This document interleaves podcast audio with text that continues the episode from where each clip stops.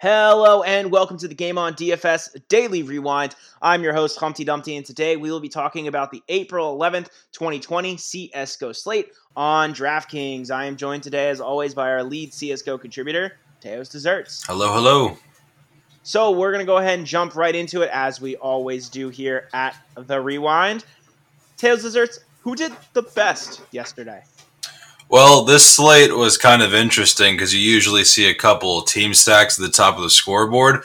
But this time around, we had three guys from EG in the top 10. You had Stanislaw putting up a monster 87 point performance. Uh, for 5600 he probably called his mother to tell him he actually succeeded at once and was shocked that he was able to actually be a difference maker for his team along with Ethan and Brehze, who uh, both put up 78 and 76 respectively. Uh, a couple of the other guys in the top 10, you see uh, koosta from Gen G, Device from Astralis, Infinite from Orgless, uh, Frozen from Mouse. Uh, if you noticed uh, what I'm saying, that's a couple of one offs here. We really don't see uh, a teammate for any of these guys until you get to Wardell at 72 fantasy points. So, really interesting slate where we saw some really good one off performances along with the guys from EG kind of rounding out the top 10. Awesome. Okay, so let's move on to our next segment. Who did their part?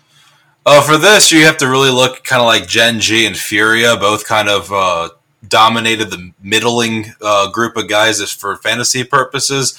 You saw K Serato, HEN1, autimatic, BnTeT, Sam all score between 60 and 65. Uh, those are fine scores, but for these guys that are like six, seven, eight thousand, or eighty six hundred for KSCERATO, that's really not going to get it done for you. Uh, the, these these are some guys that have usually been safe plays with higher upside, and they really didn't show that upside on this slate.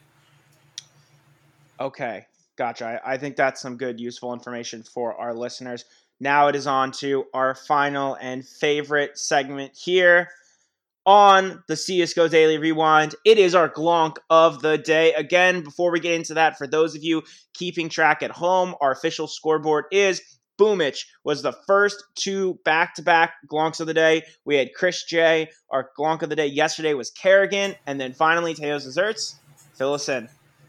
All right. Well, Kerrigan was actually two days ago. Voltage was yesterday. If you forget him, can't ever sleep on Voltage uh, as being a glonk of the day.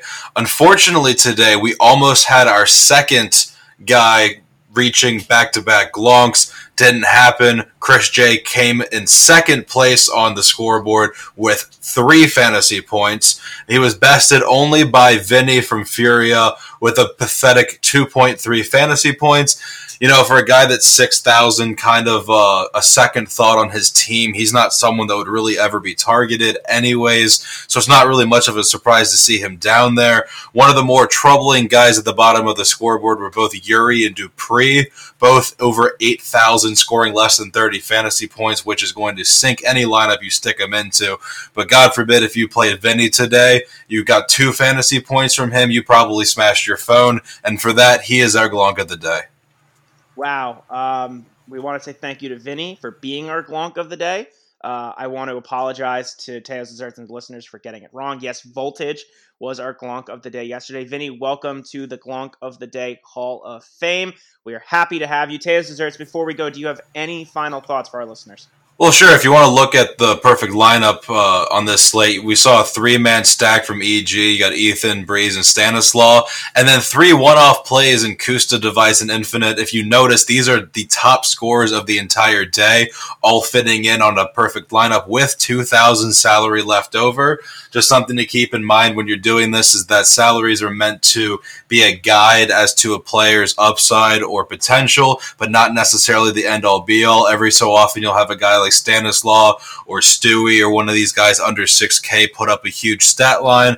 And when you have things like that happen and some of the more expensive players kind of have middling performances, you'll see the top teams at the top of GPPs have a lot of salary left over. And that's an interesting way that you can think about building a lineup that's different from the rest and try to take down a GPP.